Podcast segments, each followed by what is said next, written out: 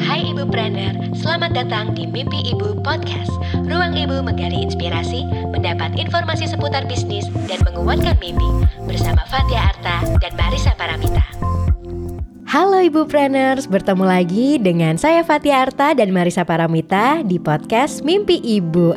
Hai Ca, gimana cuaca hari ini di Singapura? Eh, pertanyaannya menarik ya uh, sekarang kan lagi di apartemen nih. Kalau di apartemen tuh bisa kelihatan ke arah selat antara Singapura dan Batam. Jadi di situ suka kelihatan beneran cuaca pergantian gitu dari mulai panas banget sampai hujan yang ada petir-petirnya. Nah sekarang nih lagi hujan berpetir-petir ya nih. Bisa kelihatan banget dari kamar. Nah gimana Amsterdam? Apa kabar Amsterdam? Apakah lagi ada uh, matahari hari ini? Enggak, semakin dingin. Hari ini hampir satu derajat. Jadi juga males untuk keluar keluar rumah lebih baik di rumah aja. Sepeda udah dimasukin ke garasi supaya uh, terlindungi aja karena nggak mungkin dipakai. Lagi winter, cuman orang-orang yang tinggal di sini aja yang bisa sepedaan. Kadang-kadang pakai stocking doang loh, cak. Kalau winter, gue nggak tahu deh tuh kaki udah rasanya kayak gimana. Aneh nggak sih loh ditanya tentang cuaca hari ini bagaimana? Kalau kemarin waktu tinggal di Kanada itu adalah pertanyaan yang normal banget sih, karena hmm. memang uh, apalagi tinggal di Kanada itu orang-orangnya suka banget yang namanya small talks. Jadi kadang-kadang kita beli kopi itu pasti small talksnya bisa sampai 20 menit lah jadinya gitu, kayak nanyain cuaca misalnya gimana menurut kamu cuaca hari ini gitu oh iya ini lagi saljunya lagi banyak lagi banyak powder saatnya kita snowboard gitu oh kalau snowboard sukanya di mana jadi hmm. pertanyaannya memang uh, bukan basa-basi ya. Karena apa ya aku pernah tinggal juga di US waktu itu dan apalagi uh, di LA itu orang-orang juga suka banyak yang nanya apa kabar hari ini? Nah ketika sudah jawab tuh mereka cuma basa-basi doang dan agak kaget gitu kalau kita jawabnya serius. Kayak apaan sih lo nggak gitu. bermaksud ya sebenarnya. Iya jadi apa ya uh, sangat menarik sih. Karena aku sudah pindah-pindah berbagai negara untuk tinggal dan melihat kayak culture untuk small talks, untuk ngobrol itu sangat beragam sekali sih untuk setiap negara. Bener sih, pertanyaan tentang cuaca nih awal-awal aku pindah ke sini juga sesuatu yang lucu gitu kan karena nggak pernah ditanyain kalau ngobrol sama teman-teman waktu di Jakarta ternyata obrolan yang kayaknya remeh temeh itu jadi pembuka yang nyaman banget sih Cak ternyata ya untuk ngobrol sama orang karena nggak tentang diri kita langsung tapi tentang yang ada di sekitar kita bahkan terkadang kan kita suka ngobrol dengan orang-orang yang kita tidak kenal ya sebelumnya ya. Maksudnya mm -mm. memang uh, lagi di kafe, duduk sendiri, lagi minum kopi tanpa ada maksud apa pun ya basically pengen ngobrol aja tuh kita bisa ngobrol sama orang di sebelah kan. Lagi yeah. kita tanya kayak wah hujan lagi nih gimana ya bener. sepeda gitu yang kayak yang hanya sepele-sepele gitu yang nantinya tiba-tiba satu jam kemudian tuh kita ngobrolin uh, hidup segala macam yang seperti itulah gitu jadi kalau aku sih ketika tinggal di luar negeri dan apalagi waktu di Kanada itu tinggal sendiri, aku suka banget sama ngobrol orang uh, orang-orang yang random tanpa ada maksud apa pun. Cuman ya cari teman aja karena memang baru awal pindah sendirian, nggak punya teman, ya cari teman ngobrol ya hanya seperti itu sih. Gitu. Bener. Fatia tinggal di Amsterdam sudah berapa lama sih ngomong-ngomong? Tahun ini masuk tahun ketiga, tiga tahun. Nah, Ica udah berapa kali pindah negara? Dan berarti udah di total tuh udah berapa tahun tuh jauh dari Indonesia? Hampir tiga tahun ya berarti ya. Uh, tahun depan berarti tiga tahun. Uh, pindah pertama itu ke, ke Kanada waktu itu dapat kerjaan di Kanada. Lalu dari Kanada pindah ke Lisbon. Habis ya di Lisbon uh, belajar coding itu terus uh, ke US pindah ke US lalu sekarang di Singapura dan uh, Januari mudah-mudahan semuanya lancar pindah ke Amsterdam. Tapi seru ya, Cak. Menarik ya. Kalau tinggal jauh dari Indonesia, kalau aku pribadi tuh ngerasa belajar budaya baru, terus tadi juga ketemu sama orang yang juga lebih beragam, latar belakangnya juga berbeda. Itu buat kita jadi lebih membuka mata sih. Dan mungkin juga bahkan berubah tanda kutip ya. Jadi seseorang yang lebih baru lagi dengan peleburan banyak uh, budaya ini. Dan kayaknya seru nih kalau di episode ini kita ngobrolin tentang pengalaman tinggal di luar negeri. Karena mungkin ibu-ibu yang mendengar nih juga bisa ikut dapat inspirasi dari apa yang kita lewatin karena bisa jadi dengan mendengar ibu-ibu juga bisa jadi ambil intisarinya dan bisa diterapin juga di kehidupan sehari-hari dari apa yang kita pelajarin. Aku penasaran banget karena kan Ica pindah-pindah negara. Hal unik apa sih Ca yang ditemuin selama tinggal di luar negeri? Nanti kita akan gantian sebutin uh, satu persatu apa yang kita dapetin. Yang pertama itu adalah uh, tidak mempunyai keterikatan dengan material sih, dengan barang terutama. Jadi hidupnya lebih efisien karena kita berdua uh, traveling itu hanya dengan backpack jadi satu backpack besar yang memang kalau kalau nggak cukup di dalam backpack berarti kita nggak boleh beli. Jadi kita selalu bilang seperti hmm. itu. Itu sangat berubah sekali uh, kalau aku pribadi ya cara aku untuk shopping. Misalnya kalau Ih, ini ada baju lucu nih mau ah beli. Nah baju lucu itu sudah tidak masuk lagi di dalam checklist aku untuk belanja karena nanti nggak muat. Jadi kalau aku pikir aku mau beli satu baju ya berarti aku harus let go satu baju yang lainnya ya gitu jadi hidup aku tuh memang jauh lebih efisien dan jadi, jadi jauh lebih hanya beli barang-barang yang memang esensial aja karena ya kita bakalan pindah ke negara selanjutnya gitu. Jadi kita nggak mau uh, banyak ba uh, baggage yang atau tanggung jawab yang kita harus punya gitu. Kalau Fatih apa? Hal yang juga aku temuin ketika tinggal di Amsterdam mirip-mirip, hidup cukup. Hidup cukup yang dimaksud di sini tuh ya hidup nggak dikejar-kejar materi atau keinginan duniawi. Ingat banget dulu waktu tinggal di Jakarta tuh rasanya harus ngikutin tren, mulai dari handphone, terus baju, uh, rumah.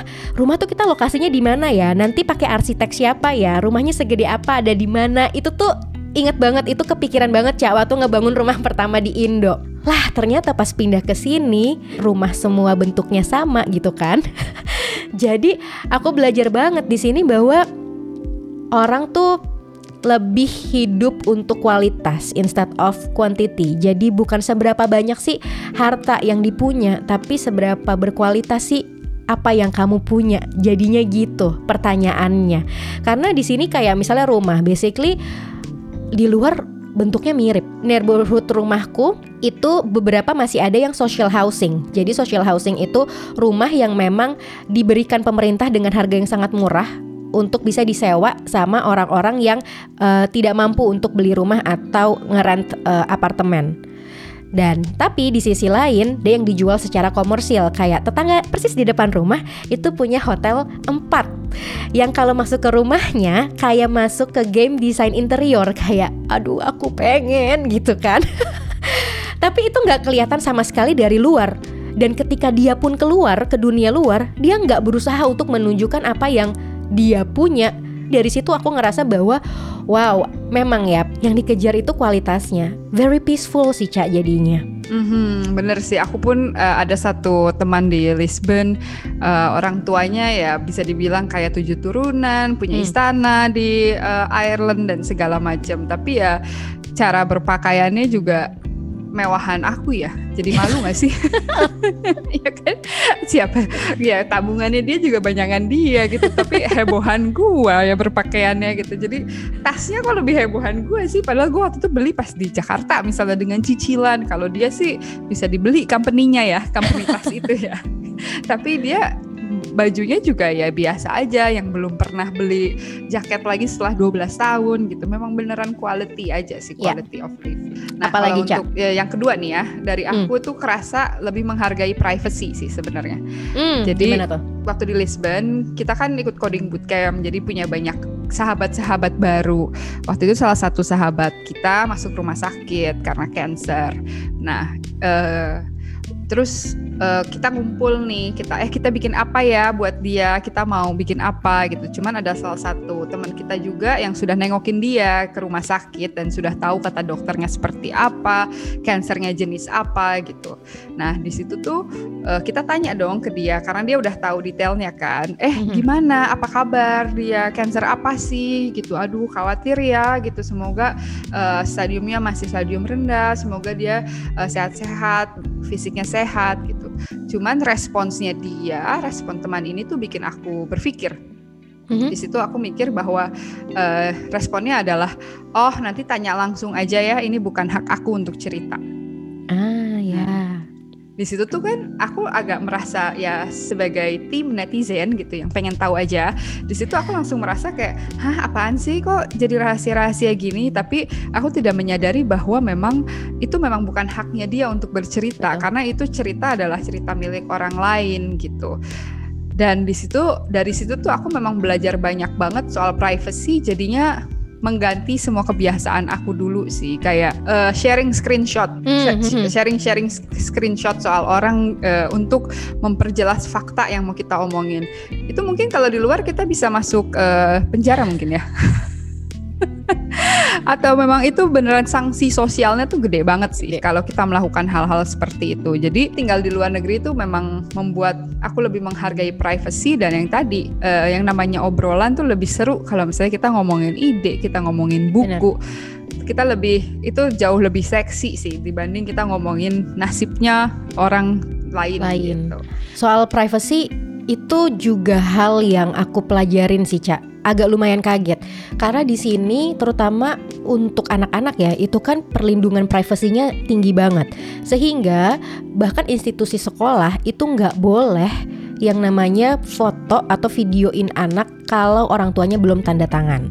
Begitu juga kita sebagai orang tua nggak boleh tuh asal foto anak orang terus di post di Instagram. Jadi kita setiap kali ketemu, even kumpulnya rame-rame kita udah sedekat apa pun, tapi kalau urusan foto itu kita minta izin dulu satu sama lain. Jadi kayak memang menghargai privasi siapa pun sih jadinya dan lebih mindful ya bahwa ngepost foto sharing informasi yang menurut kita mungkin receh ya. Kayak ya nggak apa-apa nggak sih orang tahu nama anaknya? Ya nggak apa-apa sih orang tahu mukanya. Kan beda nih followersnya yang kayak gitu-gitu. Tapi itu ternyata matter buat orang lain dan secara keamanan sebenarnya ya itu make sense ketika kita sebagai orang tua pengen melindungi anak atau apa pun yang kita punya dari informasi yang di sharing sama orang yang kita nggak bisa mengendalikan kan dia sharing ke siapa bahkan kita pun harus bertanya kan sebenarnya ke anak boleh nggak ibu post, uh, posting foto ini kamu jadi kalau misalnya Bener. dia bilang tidak nyaman ya harus menghargai gitu privacy Bener. anak ya itu penting sih. Jadi ini juga pengingat ada beberapa foto Alarek mungkin akan di take down dari Instagramku karena anaknya udah mulai nggak suka. Kayak ada beberapa baju eh ada beberapa foto dia lagi nggak pakai atasan gitu. Dia sebel banget lihatnya pakai baju pakai baju. Oke berarti adalah ini akan ditandai mungkin akan di umpetin aja fotonya karena anaknya nggak nyaman apalagi cak oh dari aku. Dari aku itu juga hidup disiplin. Disiplin ini sesuatu yang aku pelajarin banget di sini. Jadi sampai waktu itu pas kuliah uh, pas masa orientasi salah satu materinya adalah tentang waktu, tentang ketepatan waktu. Dan benar-benar ditekankan bahwa ini jam kuliahnya adalah jam waktu Belanda. Maksudnya adalah kalau tertulisnya jam 13.00 berarti harus udah uh, masuk kelas itu adalah 12.45 karena dosennya akan masuk itu 12.50 13.00 dosen udah ng mulai ngomong. Which kalau datang 13.01 ya telat gitu. Dan ternyata itu berlaku di semua aspek di semua institusi bahwa mereka menghargai banget punctuality terhadap waktu. Dan waktu itu juga sempat janjian sama teman aku di sini kan lagi hamil waktu itu kita janjian mau ke kafe kan lambat jalannya ada aja lah alasannya. Kita janjian ketemu di tram jam uh, eh, 2 misalnya jam 2. Tapi ternyata sampai jam 2 aku masih jalan, masih jalan santai dan aku bilang sama dia aku bakal nyampe kayaknya nih lewat 5 menit dan temen aku bilang apa? Oke okay, nggak apa-apa aku naik tram duluan nanti kita langsung nyampe aja eh, langsung ketemu aja di kafenya ya. Karena lo telat. Di situ aku kayak kan telatnya cuma lima menit ya gitu. Biasa kan masih ada kayak sebel gitu terus pas dilihat tram ah tram yang selanjutnya juga tiga menit lagi kenapa nih orang nggak mau nungguin? Tapi ya kalau dipikir-pikir ya itu baru lima menit belum 15 menit dan sebagainya makanya sekarang kalau udah meeting kalau aku terlambat satu menit pasti aku kayak sorry telat karena emang beneran telat satu menit even satu menit kan jadi stres banget ya kalau terlambat tuh rasanya kayak aduh dihukum iya yeah. apalagi cak kalau aku sih sebenarnya waktu di Lisbon ya. Jadi kalau Lisbon itu memang orangnya layback banget, yang santai, hmm. uh, termasuk kayak the number three the safest uh, city in the world itu. Jadi uh, mereka emang kayak santai nyaman tapi orangnya tuh ada sedikit vibe uh, bodoh amat. Nah itu sebenarnya yang aku pelajari ya. Tapi makanya beberapa orang menilai bahwa uh, Portugis orang-orang Lisbon itu lebih jadinya lebih sinis sih feelnya ya. Karena bukan sinis sih sebenarnya mereka tuh iya. Tapi padahal mereka itu lebih apa ya kayak uh, don't sweat the small stuff aja gitu ya beneran seperti itu. Jadi itu pelajaran banget sih buat aku. Jadi memang ada satu guru uh, coding yang memang kalau misalnya ada masalah yang nggak gede banget tuh dia selalu kayak ah cuman segini ya. Jadi ya ya udah jadi memang apa ya kita harus lebih lebih open minded dan lebih membuka pikiran aja sih karena memang ya memang apa sih gitu cuman masalah cuman segitu dan kayak ya udahlah gitu dibikin santai aja. Kenapa mm -hmm. emangnya? Jadi lebih menjawab seperti itu sih.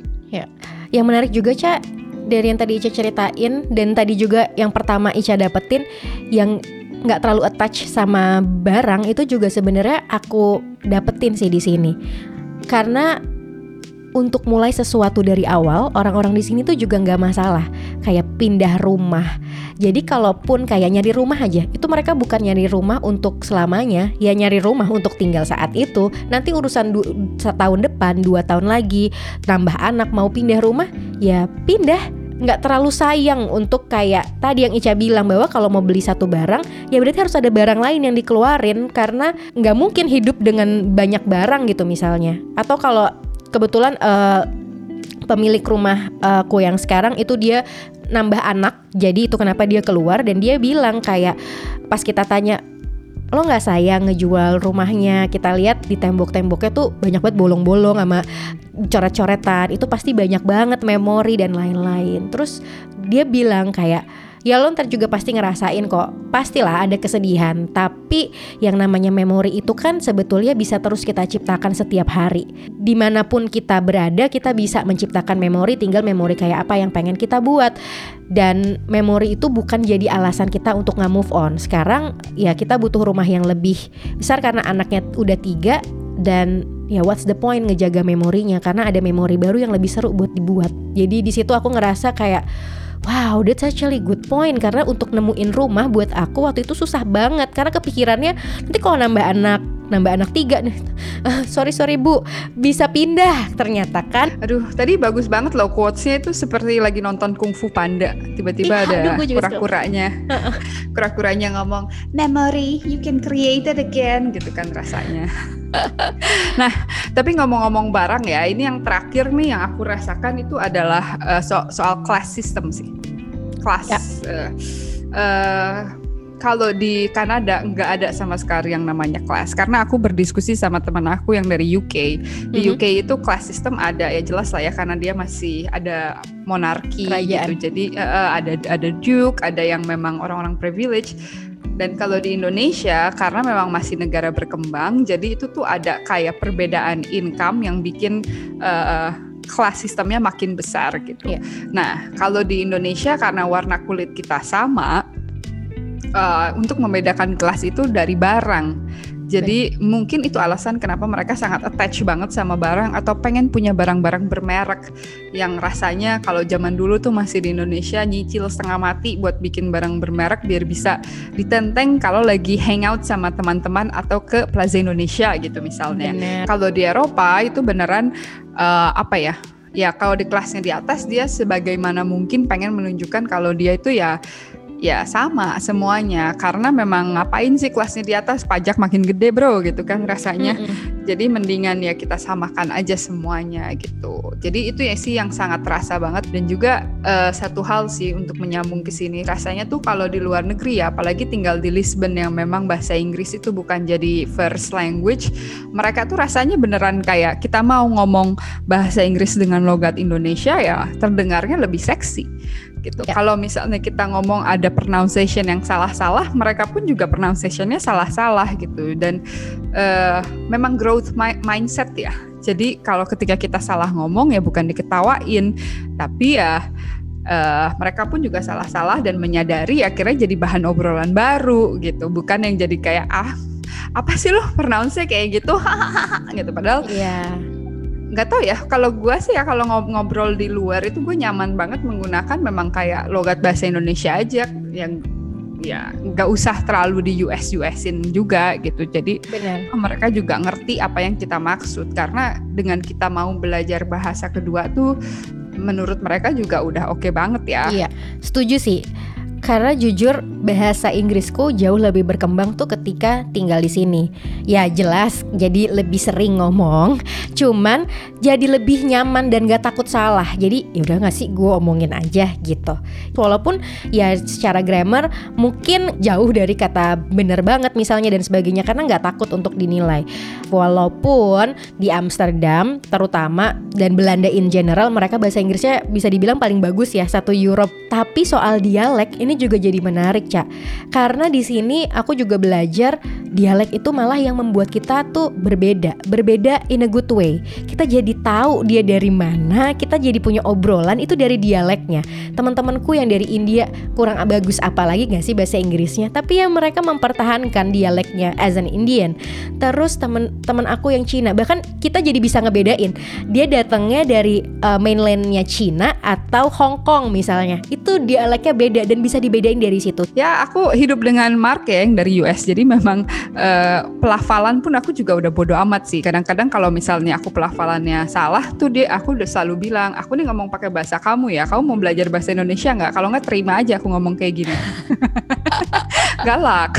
Tapi emang ternyata itu hal-hal yang kalau disebutin lagi mungkin banyak yang membuka mata kita bahwa oh ternyata untuk menjadi individu itu tuh ya kita perlu belajar dan menyerap apa pun lah dari sekitar kita untuk pada akhirnya bisa uh, belajar. Dan kalau di aku ujung-ujungnya adalah lebih ngerasa fulfilled sih, lebih ngerasa penuh bahwa oh ternyata ini ya yang aku cari, oh ternyata gaya hidup seperti ini ya yang menyamankan, yang membuat hati tuh rasanya adem gitu, nggak terlalu memikirkan hal-hal yang mungkin dulu aku anggap penting.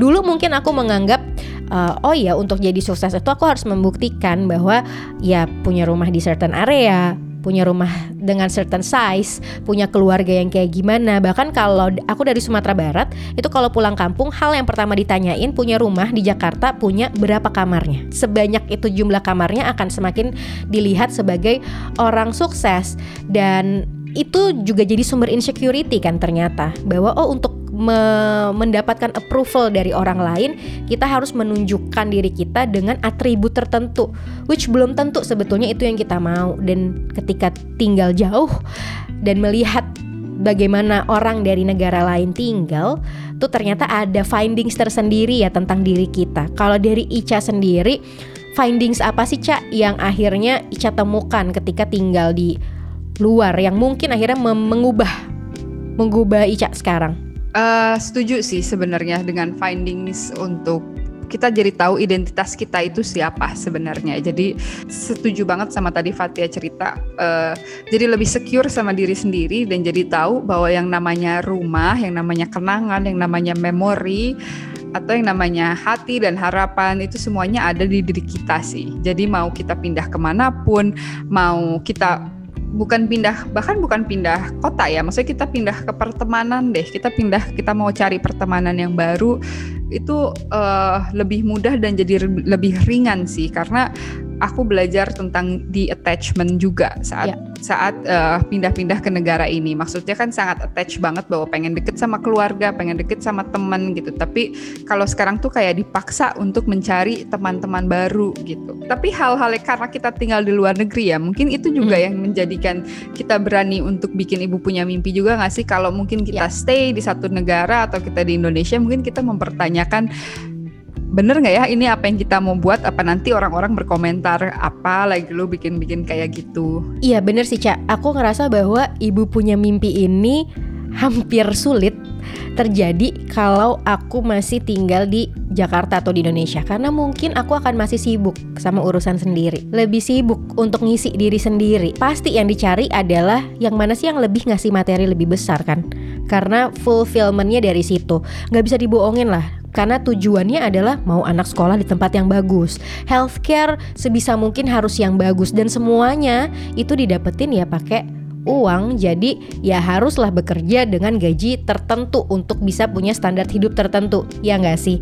Nah, ketika udah tinggal di luar, lebih jauh dari Jakarta ya, lebih jauh dari Indonesia, lebih menemukan sumber yang bisa mengisi diri, akhirnya punya waktu dan punya kapasitas sih untuk bersyukur. Yang pertama itu sih, bisa ngelihat hal yang lebih baik lah di Indonesia. Karena kalau di dalamnya kita akan ngeluh terus. Tapi ternyata ketika jauh dari Indonesia aku jadi lebih melihat potensinya. Kayak wow ternyata ada banyak ya potensi yang bisa lebih digali. Wah ternyata aku bisa berperan di bagian yang ini. Jadi ibaratnya tuh kita ngeliat dari luar gambar gitu. Karena ada orang kan bilang kayak e, kamu tuh nggak bisa ngeliat big picture kalau ada di dalam gambarnya kita harus jadi outsider untuk bisa melihat dan ketika tinggal di luar tuh jadi ke zoom out Indonesianya sehingga lebih kelihatan peta yang lebih objektif, lebih indah malah untuk uh, dilihat, lebih kayak gitu sih Cak jadinya. Dan akhirnya kita berdua bisa melahirkan ibu punya mimpi kan sebetulnya dari rasa syukur ya malah kan. Kita mempunyai satu kenyamanan yang rasanya dan kita punya dan kenyamanan itu menjadikan kita punya kepercayaan diri lebih terhadap Indonesia bahwa dia bisa berkembang uh, dengan pesat juga kalau misalnya memang mau kita ajak untuk berkembang. Benar dan harapannya dengan cerita kita berbagi ini ibu-ibu juga jadi bisa ikut melihat gambaran besarnya mungkin dan juga bisa melihat bahwa oh iya ya orang-orang di luar yang mungkin kalau dari sudut pandang kita kita sekarang ngelihat uh, negara maju tuh kayak wah enak banget, keren banget. Mereka tuh malah hidup sangat sederhana sih sebetulnya. Mungkin ini bisa jadi reminder nih buat kita semua untuk memilah lagi yang mana sih yang paling esensi di dalam hidup kita, yang mana sih prioritas utama kita sehingga waktu dan kapasitas kita buat berusaha dan berpikir bisa kita alokasikan lebih ke hal-hal yang uh, bukan cuma mengejar kepentingan duniawi atau pengakuan dari sosial, tapi juga bisa kita alokasikan untuk mungkin kualitas-kualitas momen yang sering kali kita lupa. Kalau begitu, terima kasih. Sampai jumpa di podcast selanjutnya.